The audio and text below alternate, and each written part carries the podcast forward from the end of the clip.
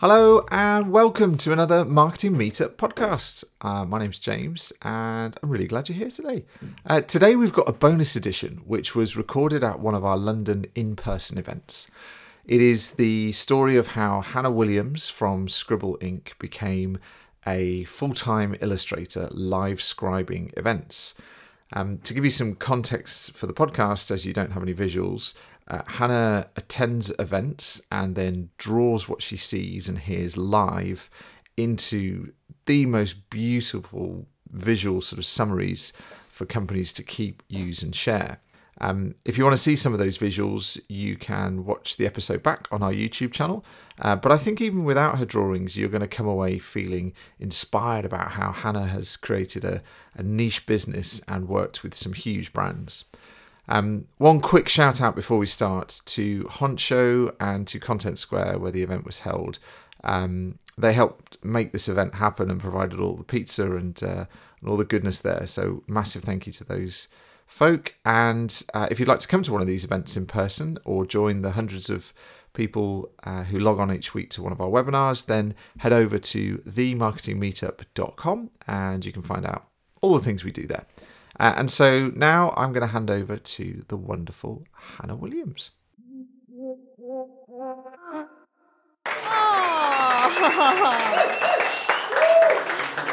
Thanks, Hugo. Oh my gosh, thank you everyone. That's so lovely. Feel like a little illustrator to get that. Oh, thanks.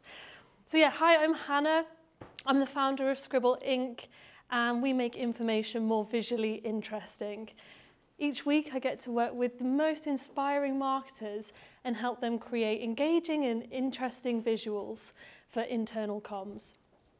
So I'd love to share my story with you. And really, because it is a little bit of a niche one, I get to work with marketing teams, but I'm also from a slightly different perspective. So you may recognize these. Oh, I'm getting nods. Thanks, everyone. Um, I think I might have the biggest fan account on LinkedIn for TMM, biggest art fan account, because over the last three or four years, I think, I've been illustrating the digital talks that have been happening on there. This is purely for me, from a learning perspective. I love absorbing information and being inspired by so many people, and TMM just has that consistently. But what we found was the more I shared on LinkedIn, the more art I created, I connected with more people and they started to see the value in the visuals that I was sharing. And I've, it really reflects the, the journey I've been on with my business. I'm actually going to start with a question in here. I'm really intrigued to see, because you're marketers, you're creative by nature. Hand up who would classify themselves as a visual learner. If you use mind maps, if you draw, if you use colour, yeah, I'm not surprised. All right, second question then. This is bit of a, a more shout your shout the number that you think. In the population of people, what percentage do you think are visual learners? 60. The more accurate, you will get a Scribble Inc notebook. Just saying. There's a freebie in it. Is it higher or lower? I can't say that. shit. So I heard 60 and 70. 65. Who said 65? No way, Lydia, it's you! It's 65. All right. 65, and then if you someone said 67, James, you'll get a notebook as well. And then there's a third one if anyone. First one to me. All right, you get that. Yeah, you did say 60. You were first. Three winners. Come and get your prizes after. So you're right, 65%. It's the largest segment of learning style in our population, and we still try and get people involved using words alone. Pages and pages of notes. Doesn't work. So through this talk, got 20 minutes roughly, um, I really want to talk to you about my journey of starting a really niche business. I want to share with you some of those things of what I actually do. How do I work with clients? What is live scribing, which I'll get on to, um, who uses it and where you can see it. This is where it starts though. yep, in the 90s I was rocking a bowl cut and a well-held pencil. I don't know if you can see this here. My mum loves to tell this story that at nine months old I could properly hold a pen and any spare paper or books around the house were fair game. She actually still has books today that she's kept because I've annotated them with bowling ball people. but this is really where it started. Where that led into was my school. And I went to quite a competitive grammar school, and to feel like I could keep up with everyone else, I had to draw my notes. And I found that when I drew in class and connected ideas together, I actually remembered the information. And one of my favourite examples is that we understand information 60,000 times faster as a visual than as words alone. So that has stuck with me since I was at school. Was there anything else to say on that? No, just, yeah, ironically, memory recall. Where that led me was into studying illustration at Manchester School of Art. Best three years, I loved it, but it was so overwhelming. I'm a country girl, I don't know if you can tell by the accent. From Shropshire, anyone know actually know where Shropshire is? Woo! That is the inspiring sound of Shropshire in here. Um, So I was overwhelmed. There was so much information to learn and processes, illustration is so many different systems involved and people and characters. And it was the same again, to feel like I could keep up in that fast-paced world. I illustrated every lecture, every seminar, and I found that when I drew it and I went into the, the printing room, for example, to use a new system, I could see it in my head and I could remember it. What that meant, though, three years later, was I was graduating with arguably the least vocational course, illustration, you know, that well-known employable course. I was, I was tw 2018, I was 22 years old. I didn't know what I wanted to do. What I did know was it wasn't, it wasn't graphic design. I wasn't a graphic designer. I didn't want to be a children's book illustrator. But there was this almost Hannah-shaped hole in industry and I really couldn't understand where I fit in. It was really uncomfortable feeling, you know, going out into the real world and thinking, I don't know what's next now. So it took a lot of time to sort of reflect, look inwards, think about what my skills and my experience meant. And there's only really one answer, and that was to start a business. So four months after graduating, at 22 years old, I incorporated Scribble Inc. And the premise was to help connect people and ideas through live scribing. and this is what it looks like. So it's it really is a niche. we'll, we'll go that far. but like I said, the premise and the purpose has been the same since day one. Almost five years on, it's really about connecting people and ideas, capturing information in real time. And it's seen in conferences and meetings and workshops. But the process that I think people find really interesting is it's all done live. So as someone talks, as there there's a speaker in the room, I listen to that actively. I then synthesize the information and map it onto what the purpose of the day is. That's the lens I'm looking through. And all, whilst all that's happening, I'm drawing. But how I think this relates to marketers is that you in so many different rooms are listening actively. You're synthesizing that information through the lens of who your client is, what project you're working on. And you do, you come out with um, outcomes which might not be a drawing, but it's an output that inspires people. So that's why I really wanted to capture in this, in this talk. Some of the reasons why I think it works is because it's a different perspective. No shame, James, it's not a video. It's different. It's not a photo. And it's also not 20 pages of notes. Who wants to leave an event and have 20 pages of notes to think through and just ultimately leave on a shelf? It's big picture thinking. Live scribing gets all of that information onto a page and makes people feel involved. They understand what's going on.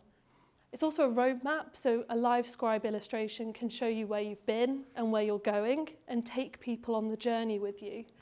It captures an experience, so it's those gems and nuggets of information that you see at an event and you think, oh, I'm going to remember that for my team because this has been really inspiring. And then you walk out the door and poof. you know that feeling? You know that? Illust uh, Live Scribe captures that for you. And finally, fifth point, it articulates human big emotions in a simple way. It's getting those really complex and technical messages in its simplest form that people love to engage with. So, start of Scribble. As I said, 22 years old, no idea what I was doing, and straight into the sexiest industries known to man cyber, healthcare, and government. it, was, it was a bit of a corporate shit show at the start, but I loved it because this is where information was super complex and so technical, wrapped up in so much red tape that there was no creativity left in their worlds. I was invited in as this slightly eccentric young 22 year old that had this beautiful idea of what creativity was. And I think I shone a bit of fun in their world. I turned what was dry and dull and made it exciting and engaging. And I think that's really the first year of why it worked so well and that niche grew and grew and grew. So who wants to see what I get up to now? The, the companies I work with. So this year I was working with Santander and I've purposely started here with the biggest live scribe I've done to date. I covered a six and a half meter wall in a day. so yeah, it was just fire, pure fire emojis up this arm. what I loved, and I'll bring this back to marketing as well, the team were genius on this. They, it was a, a customer day, taking them round this amazing event, slalom, and ending at the scribble wall. And what they were really getting and looking for, the purpose was feedback. Now we all know feedback postcards, right?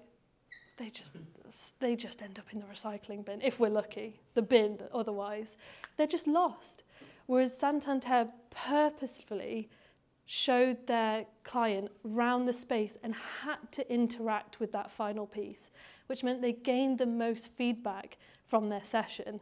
And I'd talk to people, draw that what they were saying, and by the end they had their own mural that captured all of that feedback. Loved that day. The second one, I couldn't do a TMM talk without talking about Actian. TMM is actually the reason I got to work with this company. They can, Joe connected me and Sarah, who you can see here, loveliest human on the planet. And I've put this in here because what Actian do is an annual event where they invite speakers in to talk about their marketing and their advertising and their experience. It's all about the human, hence the name Speak to the Human. It's not, it's not jargon and it's not these abstract ideas. It's real people and what they've learned and sharing their knowledge. So it's an absolute privilege I get to map this over a day. And if you can see actually, each line is each speaker.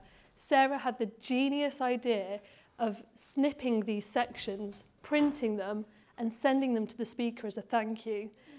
And the feedback we got made me cry. Because people were saying things like, This is the most thoughtful gift I've ever received. It's my speech reflected back to me in a unique way.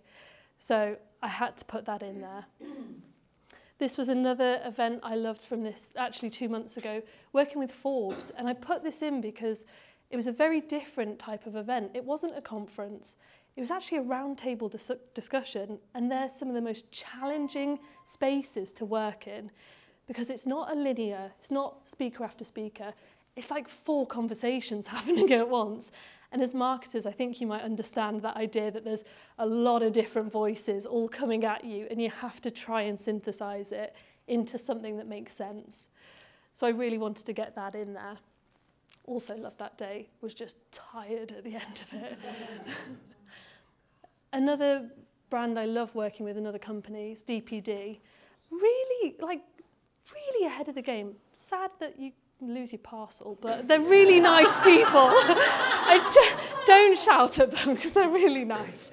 Um, and the, re the reason I've put these guys in is because I've actually worked with them for five years running now. Every year, their annual CEO review day, I map it. And I've put this in because a lot of what we do is actually as marketers is data. How can we map progression and growth and change? Well, DPD use their live scribe. So they'll go back through the archives now and see what was the main theme of that year, how that's changed, and where they can adapt to go next year. I think that's a really genius way of using a visual, not just as something beautiful, but as something useful. Oh, and they use it as their screensavers. How cool is that? I, I started talking to the director and he unlocked his phone. I was like, where did you get that from? so, yeah, I like to put that in. Oh, and then, so I just, I just ruined the surprise. Um, so I don't know if you can tell that I said before that corporate is where I started, and it's that's still 90% of where I work now. 90% of my clients are large organisations, helping them with their internal comms. But I actually moved to London about a year ago from Shropshire, getting over the overwhelm. It's, we're processing it, but one of the reasons I moved is so that I was in the spaces where creativity was alive. It's not just the corporate and the run of the mill. It's the inspiration that's here, it's the brands, it's the people doing different things. And I thought, what better place for my niche business? And so this month, when a brand got in contact with me, I definitely needed a trigger warning on the email because when it came into my inbox, I, I just couldn't believe it. But this month, I worked with Gucci. And I didn't get any free shit, guys, though. It's not that exciting. but I did get to work with their marketing team, who were amazing. And they were opening their brand new store on Bond Street. And their challenge was that they needed to get together everyone the, the front of house, the back of house, the marketing team, anyone that made a difference for that space to be so Gucci that they got me in to illustrate their workshop day. So what that looked like was capturing their values and their behaviours and their vision and making sure it was so clear on a page that they totally believed what they were part of. And it was an absolute privilege. And one of the things, oh, is that a little, no, okay, no, I was just preempting that. Um, so what, the other thing that I find really interesting in this example is that 80% of readers, if they recognize the colour scheme, will gravitate towards the content. So what we were really keen on, and what I do with all my clients, but specifically Gucci, because it's so iconic, was use that yellow, the red and the green and the gold so that when their people saw this artwork, they instantly saw it as coherent with what they believe and what they see. So that 80% was huge. And a little bit more inspiring than a screensaver, they put it on a cookie. It's so cool, you can eat my illustration. one of the biggest challenges today has actually been COVID, and I'm sure you all know as events went digital, my business sort of could have ceased to exist, and it was only two years old, and I wasn't going to let that happen. And the main reason I didn't is because I actually listened. I went back to what those three core parts of my business are listen, synthesize, and draw. And I went back to my clients and I listened to what their challenges were. And what they were facing was remote teams, people being distanced, and they were finding that they weren't connecting in the same way. They couldn't get them engaged or interested in what was going on with new projects because they weren't having those moments of connection. So what we'd do is create a digital event. I'd live scribe on my big Microsoft computer and share my screen. So the experience was the same. I was still live drawing and they could see it coming to life, but it was all digital. And this is one of actually the biggest digitals I've done, which was three days with the NHS. And each day, so there's around, I think there's about 12 speakers on each page. And they find that with the NHS, of course, there's so many different teams that this illustration crosses those boundaries of jargon and information and experience, and people get it. So when they see it, they go, I was there when that was being drawn. I get it. I really understand this. And interestingly, 45% of my clients that moved to digital have remained digital. So that service really works for them. One of the other brands that the, T- the TMM did as well, they connected me with the marketing director of Unilever.